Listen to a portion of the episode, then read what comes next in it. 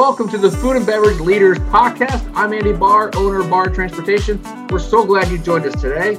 Now, our mission here is very simple at Bahr Transportation. It's to provide you with the most reliable and honest national transportation for your goods, paired with proactive communication throughout the entire life of the load.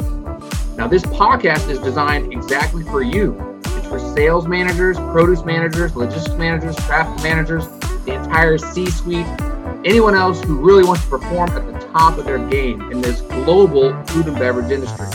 So whether you're big or small, West Coast or East Coast, this podcast is meant for you. Now make sure to stick around at the end of each show and we'll reveal how you can apply to be on the show yourself so you can grow your authority, build partnerships, and help your business boom. Interviews are about 15 to 20 minutes long, and I'll leave you with my favorite quote. Preparation plus opportunity equals success. That's it. I'll see you on the inside. Enjoy this episode.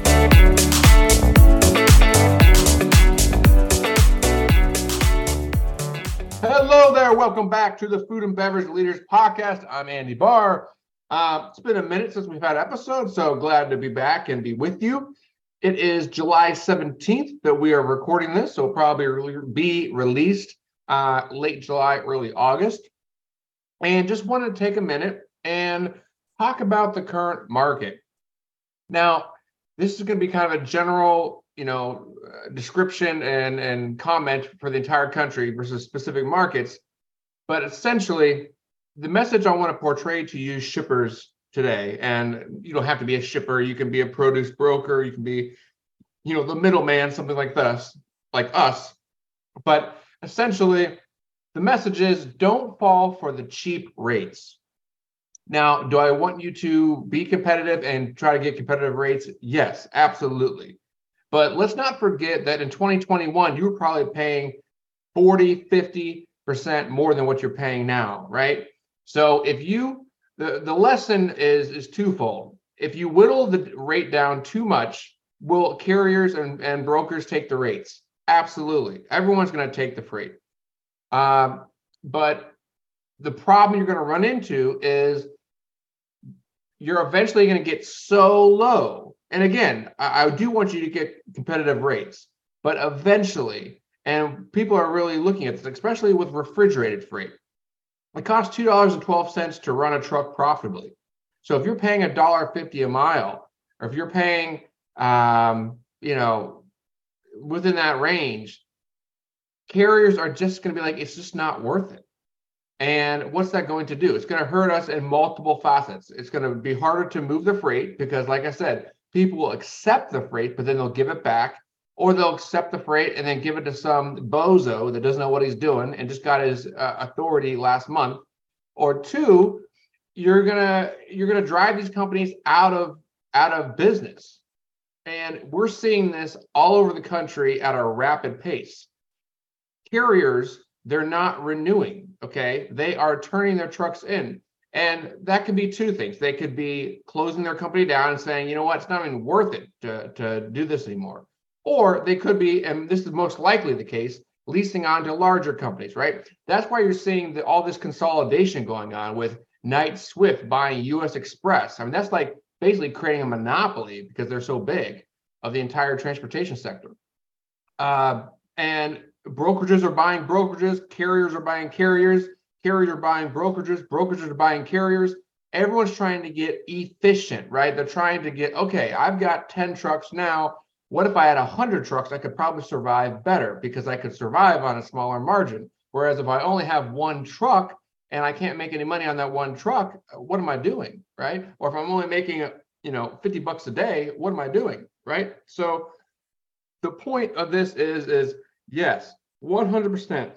Do your RFPs, uh, you know, ask for sharp rates, but you know, you know, relatively what you've been paying on each lane, right? And if there's just rates that seem too good to be true, they, they are. They're too good to be true. Are they good for one time here and there? Yes, of course.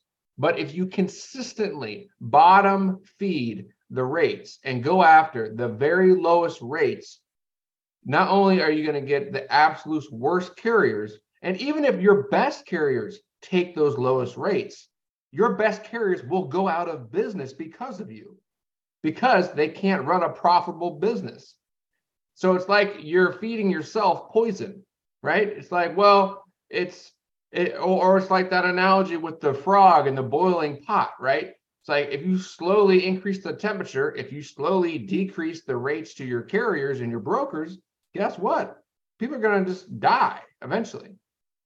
So, you know, it, it's it's something that we all, after all the enormous, painful high rates of COVID in 2021, we're like, all right, this is our chance. This is our chance to really get the transportation company uh, back and get the budgets realigned and save some money and all this stuff. And everybody wants to save money, of course, with inflation these days, and everything is just more expensive. And it's, you know, it's not the best time in the US economy, right? So I get it.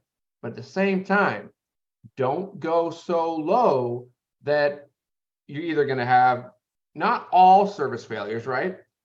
But what most likely will happen is, is you won't have any service failures for a good amount of time. But then you'll start to see little things popping up, bing. And it'll just be a little surprise here and there. And they'll start giving loads back. They'll start being like, you know, it's just it's just not worth it to do it. Because like I said, it costs two dollars and twelve cents a mile. Okay, so as a general rule, just go two dollars a mile. So if you got a, a lane that's a thousand miles, if you're not paying at least two thousand bucks on it, can a carrier run the the load? Yes, but if he runs that load every single day for a year, he is losing money and goes out of business. So if you owned a trucking company, would you take a two dollar a mile uh, load? Of course you would, because it breaks even, right?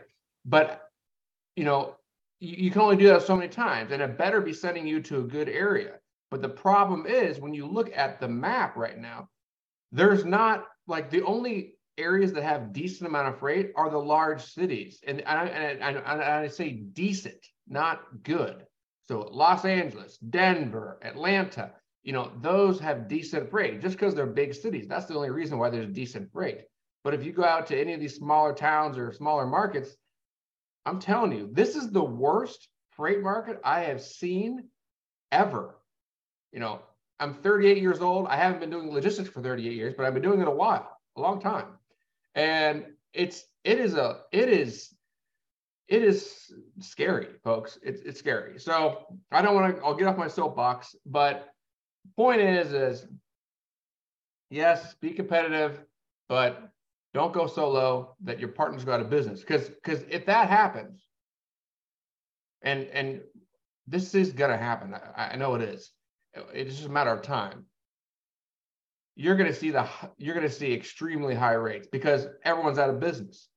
So then the people who are still in business can charge whatever they want. So is it going to take a year or two for that to happen? You know, very well could. But um, I firmly believe that 2023 will remain a very lukewarm year, pretty bad. 2024, because of the election, will be better, right?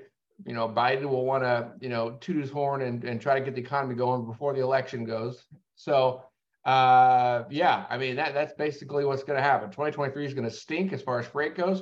2024 is going to be better because of, you know, he wants everything to appear better. And uh, 2025, I think you're going to see extremely high rates. So, you know, if we're sitting here, you know, mid-year in 2023, you're not worried about 2025. I get it. But um, just know if we lose 10, 20% of the carriers in the market, maybe even 30% or more, that's going to drastically affect not only price, but transit time, service levels, I mean, it, it, it'll be catastrophic. So they don't want scary, but I'm just saying this is a warning. And sometimes you got to be over the top for people to get the point. You know, don't go solo. And I and I get it. It's not it's not easy because your competitors are doing the same thing. So it's like you can't you can't afford to pay more than your competitor, right? So I get it at the same time. But if you can stick with some some decent rates so we can get through this all together. All right. Have a great day.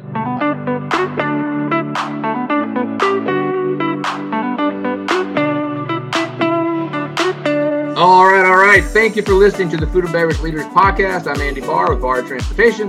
Now, if you are a successful leader in the food and beverage space, believe in your company, and want to share your story, really look no further.